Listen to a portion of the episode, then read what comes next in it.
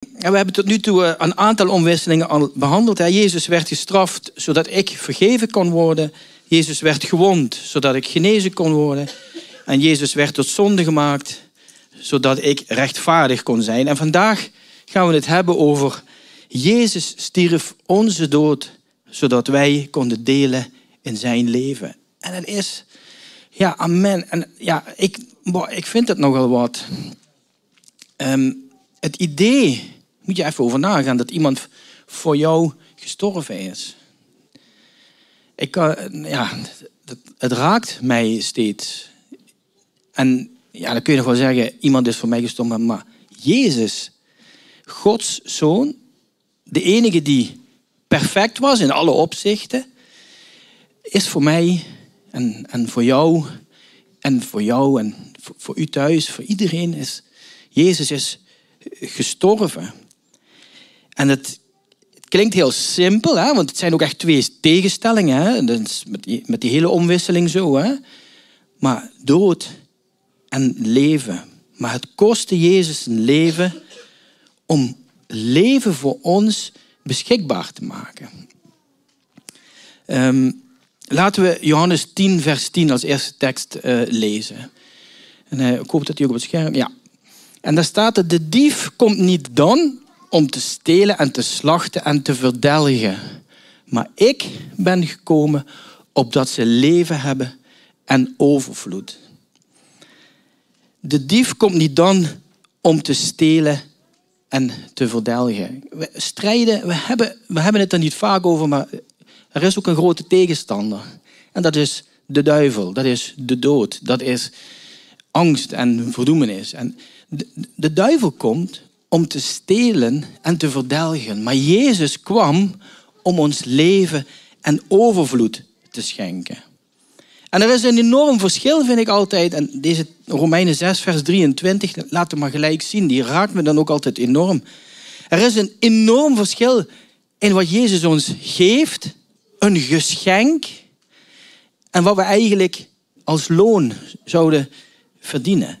Want in Romeinen 6, vers 23 staat, want het loon dat de zonde geeft is de dood. Maar de genade die God schenkt is het eeuwige leven in Christus Jezus, onze Heer. En dat is nogal een verschil. Loon is iets, als je gewerkt hebt, waar je recht op hebt. Als iemand je loon niet uitbetaalt, dan is hij niet fair bezig, is hij zelfs onrechtmatig bezig. Maar daar heb je recht op. Dat krijg je. Dat verdien je. Dat, zit, hè, dat verdien je letterlijk, zeg maar. Loon ontvangen is een eerlijke zaak. Dus het zou heel normaal zijn als wij het loon zouden ontvangen voor de zonde. Maar wij leven, God leeft, Gods koninkrijk is een koninkrijk van een omgekeerde wereld, zeg ik wel eens. Wij leven vanuit die vrije gift die God voor ons ter beschikking heeft gesteld. En dat is wat we hier hebben gelezen. Jezus. Kijk, een gift kun je niet verdienen. Een gift is iets, dat krijg je zomaar, vaak ook onverwacht. En, en zonder dat je hem kunt verdienen. Schenkt iemand jou iets, krijg je iets gegeven, een gift. God schenkt ons zijn genade en daarmee schenkt hij ons leven. Dus er is een enorm verschil tussen wat Jezus geeft en wat we eigenlijk zouden verdienen de dood. En ik vind het een vreselijk woord, de dood. En toch moet ik het er vandaag met jullie een aantal keren over hebben. De dood klinkt negatief en is menselijk gezien gewoon negatief. Hij is, uh, wordt wel eens de grote stoorzender genoemd, die geliefde van ons wegrukt, of ons van onze geliefde wegrukt. We hebben het vandaag nog gehoord. Hij wordt ook wel de grote verdeler genoemd tussen het geestelijke en het lichamelijke. De dood is ook een grote belediging. Zou je soms kunnen zeggen, Shakespeare heeft dat zo uitgesproken. Vond ik wel een heel mooi om te lezen.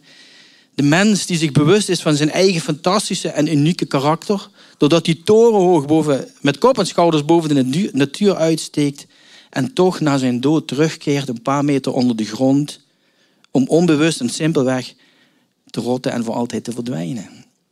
Het is nogal een, een tegenstelling. De dood is afschuwelijk beangstigend, vreed en ongewoon. Het is niet waar je graag mee bezig bent. De dood is een grote vijand. Meer dan wat dan ook. Maar Hebreeën 2, vers 14 en 15, daar staat het volgende. Daar nu de kinderen aan bloed en vlees deel hebben, heeft ook hij op gelijke wijze daaraan deel gekregen. Wij waren mensen en Jezus is een mens geworden. Opdat hij door zijn dood hem, hebben we het weer over de duivel, die de macht over de dood had, de duivel zou onttronen en alle zou bevrijden die gedurende hun ganse leven door angst voor de dood tot slavernij gedoemd waren. Jezus heeft ons bevrijd van angst voor de dood. Yes. Jezus heeft je letterlijk bevrijd van angst voor de dood. En daarmee de duivel te kakken gezet. Ik zeg het maar gewoon zo. Je, wordt wel eens gezegd, we spreken niet zo vaak over de duivel en de tegenstander. Maar ik denk, joh, hij is ook helemaal niet belangrijk. Het gaat, om, het gaat maar om één ding. Het gaat om Jezus. Het gaat om Jezus die ons door mens te worden en door zijn dood onze angst volledig wegneemt, kan wegnemen. Om door de dood de duivel te niet te doen en ons alle te verlossen. Ik las het verhaal van een succesvolle zakenman. Heel veel geld verdiend. Een schitterend boek geschreven van hoe kun je succesvol worden. Meer geld dan hij nodig had. En toen hij stierf, nam hij zijn koffertje mee. Hij ging naar de hemel en kwam daar aan. En God vroeg hem, joh, heb je eigenlijk meegenomen? En hij zei, ja, ik heb mijn geld meegenomen en ik heb mijn boek meegenomen. En nog wat eh, andere waardevolle en dierbare spullen. En de Heer heeft hem uitgelegd dat hij deze dingen niet kon meenemen naar de eeuwigheid. Wij weten dat. Hij begreep het en hij heeft alles uitgepakt en hij meldde zich weer bij de hemelpoort. En dan stel ik jullie de volgende vraag. Wat heeft hij nou nog in het koffertje meegenomen? Wat heeft hij nog bij zich gehouden om in de hemel te komen? Wie, wie zou daar iets op willen zeggen? Geld? Maar we hebben net gezien, met geld kom je de hemel niet binnen. Niks. was ook het eerste wat in mij opkwam, eh, Jan-Peter. We kunnen niks meenemen als we naar God toe gaan. Je oma Frank heeft niks kunnen meenemen toen ze zondag of zaterdag het, het wereldse leven verliet en naar de hemel ging. Maar als ik dan 1 Korinthe 13, vers 13 in mijn hoofd neem, dan staat daar het volgende. Zo blijven dan geloof, hoop en liefde. Deze drie, maar de meeste ervan is de liefde. Weet je, het is Gods liefde die ons hier in ons leven begeleidt. En die de weg vrijmaakt naar de hemel. En is het enige wat we meenemen straks als we naar de hemel gaan. Het grootste en belangrijkste van geloof, hoop en liefde is de liefde. Alle dingen die voorbij gaan, niet gedaan worden, achtergelaten zullen moeten worden. Er zijn drie dingen die blijven bestaan. Geloof, hoop en liefde. En daar heb je niet eens een koffer voor nodig. Is dat geen goed nieuws? Je hoeft niks mee te zullen straks. Geloof, hoop en liefde. En straks, als we dan echt Pasen vieren, en dan denken we niet alleen over is er leven na de dood, want dat weten we al lang. We weten dat we gered zijn, we weten dat we straks het eeuwig leven zullen hebben, alleen al door het feit dat we in Hem geloven en dat uitspreken. Maar is er ook leven voor de dood? En hoe ziet dat leven er dan uit? Met andere woorden, ben je bezig met het verzamelen van geld, schrijven van boeken, waardevolle spullen verzamelen? Of is jouw leven en staat jouw leven in teken van hoop, geloof en liefde? Is het je wel eens opgevallen dat de meeste sprookjes eindigen met een hele beroemde zin?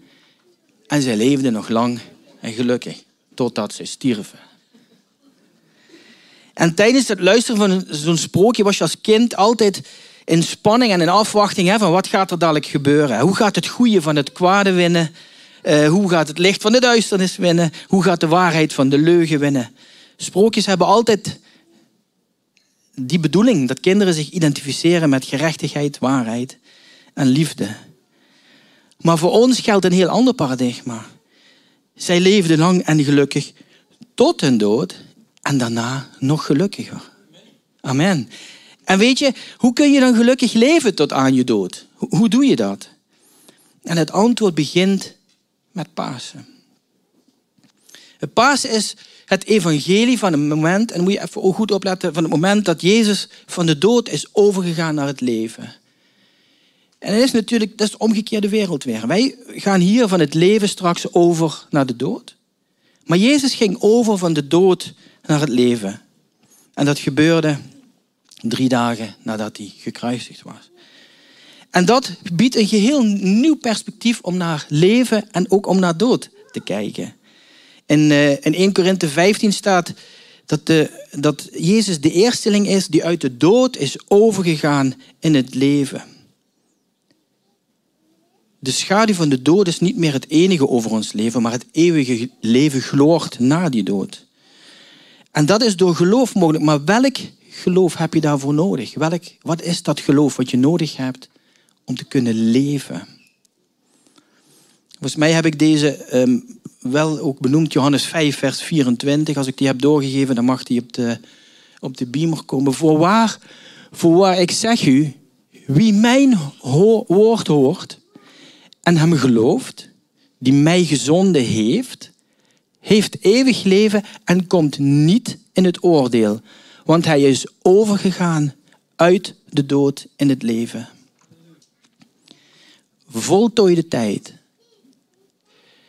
Dus wie zijn woord hoort en in hem gelooft die hem gezonden heeft, is nu al overgegaan uit de dood in het leven. Nu al. Want ook in de vorige zondagen waar we het over de omwisseling hebben gehad, het gaat er steeds om dat wij leven in een zondige wereld en onder zonde gebukt of met zonde geconfronteerd worden. Maar hier staat wie mijn woorden hoort en gelooft in hem die mij gezonden heeft, is nu al overgegaan vanuit dat dode zondige leven naar het echte leven. En Johannes spreekt hier een tiental jaar later ook weer van. We weten dat we zijn overgegaan uit de dood in het leven. We weten dat we zijn overgegaan uit de dood het leven omdat we onze broeders lief hebben. Dan komt de liefde weer. Dat is nodig, geloof, hoop en liefde, om, om je eeuwig leven te redden. Het staat in 1 Johannes 3, vers 14 voor de mensen die het willen nazoeken. En in 1 Johannes 3, vers 18 staat: Laten we niet met woorden of met de mond, maar met daden en waarheid lief hebben. Laten wij, laten wij, um, laten we gewoon werkelijk zien dat we lief hebben. Dus niet alleen maar zeggen tegen iemand: Ik heb je lief, maar ook laten zien dat je die persoon lief hebt. En ik weet dat dat, dat, dat kost iets. Dat kost je tijd, of dat kost je een investering in geld, of het kost je uh, een telefoontje. Of, maar het kost iets om je liefde in waarheid en in daden te laten zien. Ik kan heel makkelijk tegen iemand zeggen: Ik hou van je. Dat is nog niet zo moeilijk. Maar om mijn liefde in daden en in waarheid te laten zien, dat is een ander verhaal.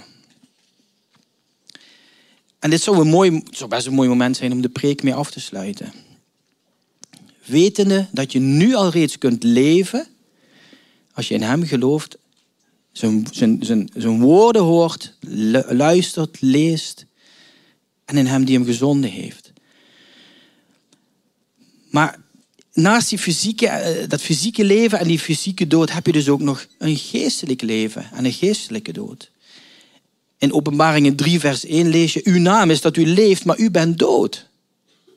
Dus je kan blijkbaar dood zijn, nog terwijl je leeft. En in Johannes 5, vers 25 spreekt Jezus ook over een leven en een dood. En, en hij is daar bijna mystiek in. En hij heeft het over het leven is meer dan het leven wat wij kennen en de dood is meer dan de dood die wij kennen. Ik geloof niet dat ik die tekst had doorgegeven. En ik kwam een quote tegen van Abraham Lincoln en ik vond hem zo mooi dat ik hem heb opgeschreven. En, en ja, Aan het einde zal niet van belang zijn hoeveel jaren er in jouw leven waren, maar hoeveel leven er in jouw jaren was.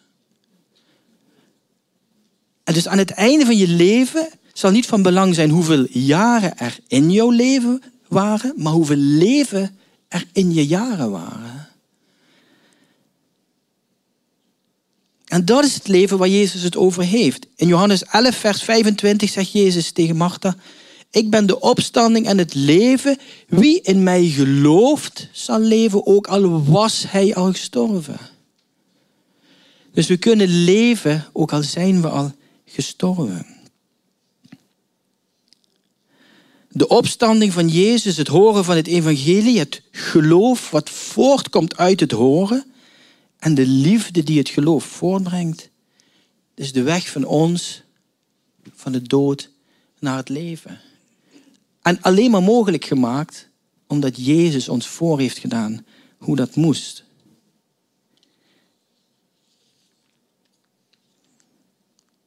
Ik las ook nog ergens in een mooi uh, Hongaars woord. Ik weet niet, Ilona, ik hoop dat je kijkt. We missen je hier in de kerk. Maar een oud Hongaars woord zegt... Als iemand overlijdt, dan zeggen wij hier in Nederland... hij is verongelukt. En in, in Hongarije zeggen ze, hij is vergelukt. Ik vind dat heel bijzonder. Dat zegt eigenlijk dat er dus een mooi en rijk leven is... nadat je bent omgekomen. En dat is precies toch wat wij geloven.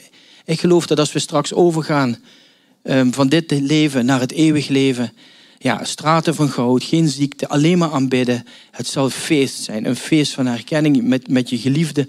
Maar een, een leven wat in het oneindige in het teken staat van één ding. En dat is aanbidden, aanbidden, aanbidden.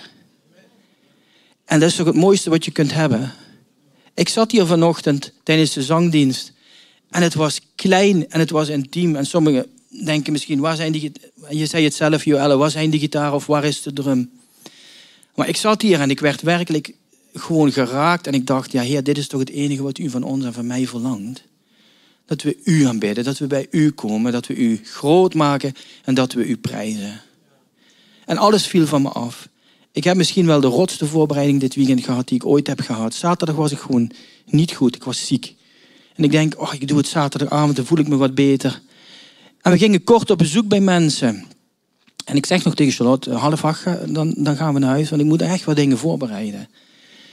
En er gebeurde iets in het huis. Iemand werd gewoon echt letterlijk onwel, viel, klapte met het hoofd uh, tegen de muur. De ambulance moest komen, 112 kwam en we waren aan het zorgen voor de kinderen die in huis waren. En we waren erbij, we konden troosten, we mochten nog bidden. Maar uiteindelijk gingen we wel pas om half twaalf naar huis. Weg was mijn voorbereiding. En ik zit hier vanochtend en ik denk, gaat dit wel goed komen? Dit, uh, heb ik voldoende voorbereid? Kan ik dadelijk het woord brengen? En ik zit hier en we, en we zingen en we bidden en het valt gewoon allemaal, al mijn zorgen verlaten mij. En ik hoop dat het ook voor u zo was. Dat op het moment dat we gaan aanbidden en dat we straks tot in het oneindige mogen doen, al onze zorgen vallen van je af. Je onrust verdwijnt. Je, je, je voelt je niet meer slecht, je voelt je niet meer opgejaagd, je voelt je niet te weinig of te kort of niet mooi genoeg of te dik of te lelijk. Nee, je voelt je volledig geaccepteerd en volledig in zijn liefde. In zijn liefde. Althans, dat is wat het met mij doet als we aanbidden. En een sprookje eindigt dus met, en ze leefden nog lang en gelukkig totdat ze stierven. En voor ons geldt, en na hun dood en na onze dood nog veel en veel gelukkiger. En dat alles door onze kampioen, door Jezus, die jou en mij gered heeft. En in plaats van te leven in een soort angst voor de dood, moeten we de dood eigenlijk zien als een stukje geestelijk reukzout. Dat ons wakker schudt en uit onze valse overtuiging dat we vanzelf zomaar altijd voor eeuwig zullen gaan leven. Als je op een begrafenis bent ja, dan, dan, dan zie je dat vaak ook terug en dan hoor je dat vaak ook terug in de speeches. Jezus was een kampioen die een gevecht aanging als een vertegenwoordiger van anderen. Als een vertegenwoordiger van mij. Ik leefde nog niet eens. Ik was er nog niet eens. En Jezus ging het gevecht al aan voor mij. Toen David tegen Goliath vocht, vochten ze allebei in opdracht van een heel leger. Het hele leger heeft geen vinger meer hoeven uitsteken. Maar ze hadden afgesproken, degene die wint, dat leger heeft gewonnen en dat andere leger kan vertrekken. Jezus deed dat ook. Hij nam het op tegen de grootste vijand in ons leven. Namens ons, namens mij. En zijn overwinning bepaalt dat jij, dat jij, dat jij en dat ik ook overwonnen hebt. De zonde van de dood overwonnen. En in tegenstelling tot David riskeerde hij niet alleen zijn leven. Nee, Jezus gaf vrijwillig zijn leven. Als geschenk, zoals ik dat net in het begin zei, voor jou en voor mij. Iets wat je niet kunt verdienen. Op zich verdienden wij die straf. Dat is loon voor onze zonde. Maar omdat onze plaatsvervanger een man was van volmaakte, zondeloze liefde voor zijn vader, kon de dood hem niet vasthouden. Handelingen 2, vers 24. Hij stond op uit de dood en hij vernietigde de macht van de dood.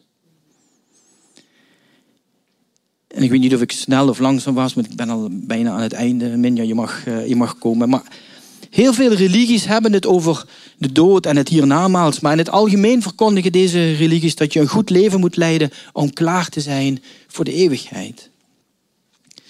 Maar op het moment dat je dan je laatste uur nadert of weet dat je, dat je gaat sterven, dan weten we allemaal dat we bij benadering na zelfs niet dat goede leven hebben kunnen leiden. Want dat kunnen wij niet uit onszelf.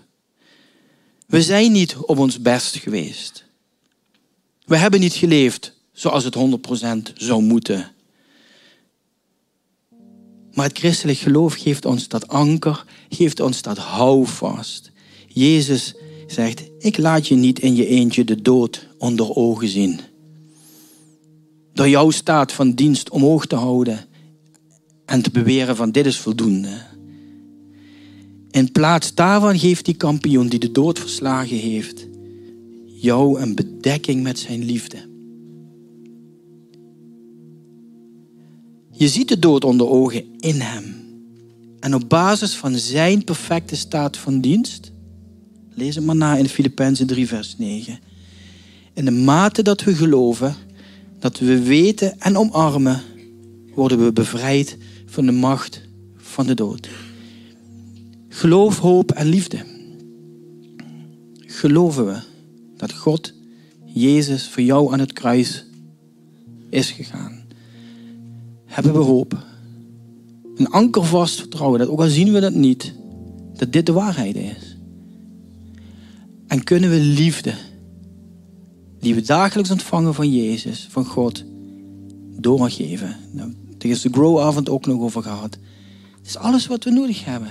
Hij vult ons met zijn liefde. Niet om die voor mij te houden. Of alleen maar in mijn gezinnetje. Nee, die liefde moeten we uitdelen. En als we de liefde uitdelen, zetten we weer een nieuwe cyclus in beweging. Van geloof, hoop en liefde. Is er leven na de dood? Is er leven na de dood? Ja. Maar er is ook een heel leven hier, voor de dood. Omarm dat leven. Want daarvoor is Jezus ook aan het kruis gegaan. Zodat we niet de hele tijd die lat daarboven moeten hebben liggen. En maar moeten presteren en moeten scoren en vinkjes moeten zetten. En, en dingen moeten bereiken en hard moeten rennen en keihard moeten werken. Nee, Jezus is voor jou en voor mij aan het kruis gegaan. Om jou die zekerheid te geven. Dat vertrouwen te geven. Dat het oké is. Dat het oké is tussen jou en God. Op basis van zijn offer. En daarmee heeft hij de geestelijke dood die we, die we allemaal hier ervoeren overwonnen. En daarmee heeft hij ook de fysieke dood teniet gedaan. En hebben wij straks dat eeuwig leven. Amen. Amen. En misschien ben je wel toch op een bepaalde manier angstig voor de dood of voor er niet meer zijn. Misschien heb je nog niet dat rotsvaste vertrouwen dat het allemaal betaald is. Kijk, wij leven in de westerse wereld en wij moeten alles checken. Fact-checkers, fact-checkers, fact-checkers. Maar dit soort dingen zijn niet te fact-checken. Ja, je kan erover lezen in de Bijbel. En uiteindelijk moet je het gaan geloven. Zekerheid van de dingen die we niet zien. Ga het, ga proclameren, ga het uitspreken en ga het geloven. Maar als je, als je die zekerheid nog niet hebt of op zoek bent naar dat stukje bevestiging, dan wil ik daar heel graag voor bidden. En ook als je Jezus nog nooit ontmoet hebt, of Jezus nog nooit hebt aangenomen in je leven, of nog nooit hebt gehoord dat er iemand voor jou gestorven is, zodat jij nu een heerlijk vol leven kunt hebben en later een oneindig, eeuwig leven kunt hebben, dan wil ik daar ook heel graag voor bidden. Dus laten we allemaal onze ogen sluiten. Ja, lieve Vader in de hemel, dank u wel. Dank u wel dat u in uw oneindige liefde en in uw masterplan uitzag naar een ieder hier op aarde. Naar, naar mij, naar mijn buurman, naar mijn buurvrouw. Naar iedereen hier in de zaal en iedereen die kijkt. U zag ons, u kende ons. En u zag hoe we worstelden, Heer. U zag onze strijd en onze moeite. En uw liefde is zo groot dat u dacht, ik heb een oplossing. Maar die oplossing is niet goedkoop en die was niet goedkoop. En toch een gift, een geschenk aan ons, werd Jezus mens. Hij kwam hier. Hij ging de weg en hij stierf om daarna uit de dood terug te keren als glorieuze overwinnaar. En daarmee nam u de duivel een stuk macht af, Heer. En gaf u ons leven, Heer. Niet alleen eeuwig leven, maar ook een leven hier en nu. Niet gebukt gaan onder zonde. Of gedachten van niet goed genoeg. Maar een leven met geloof, hoop en liefde. Een leven in vrijheid. Een leven vol. Niet leeg, maar een vol leven. En op grond van uw offer. En het feit dat u uit de dood bent teruggekeerd. Verklaren wij dat wij de uw macht daarin erkennen. En dat u de Allerhoogste bent. In Jezus' wonderbare naam.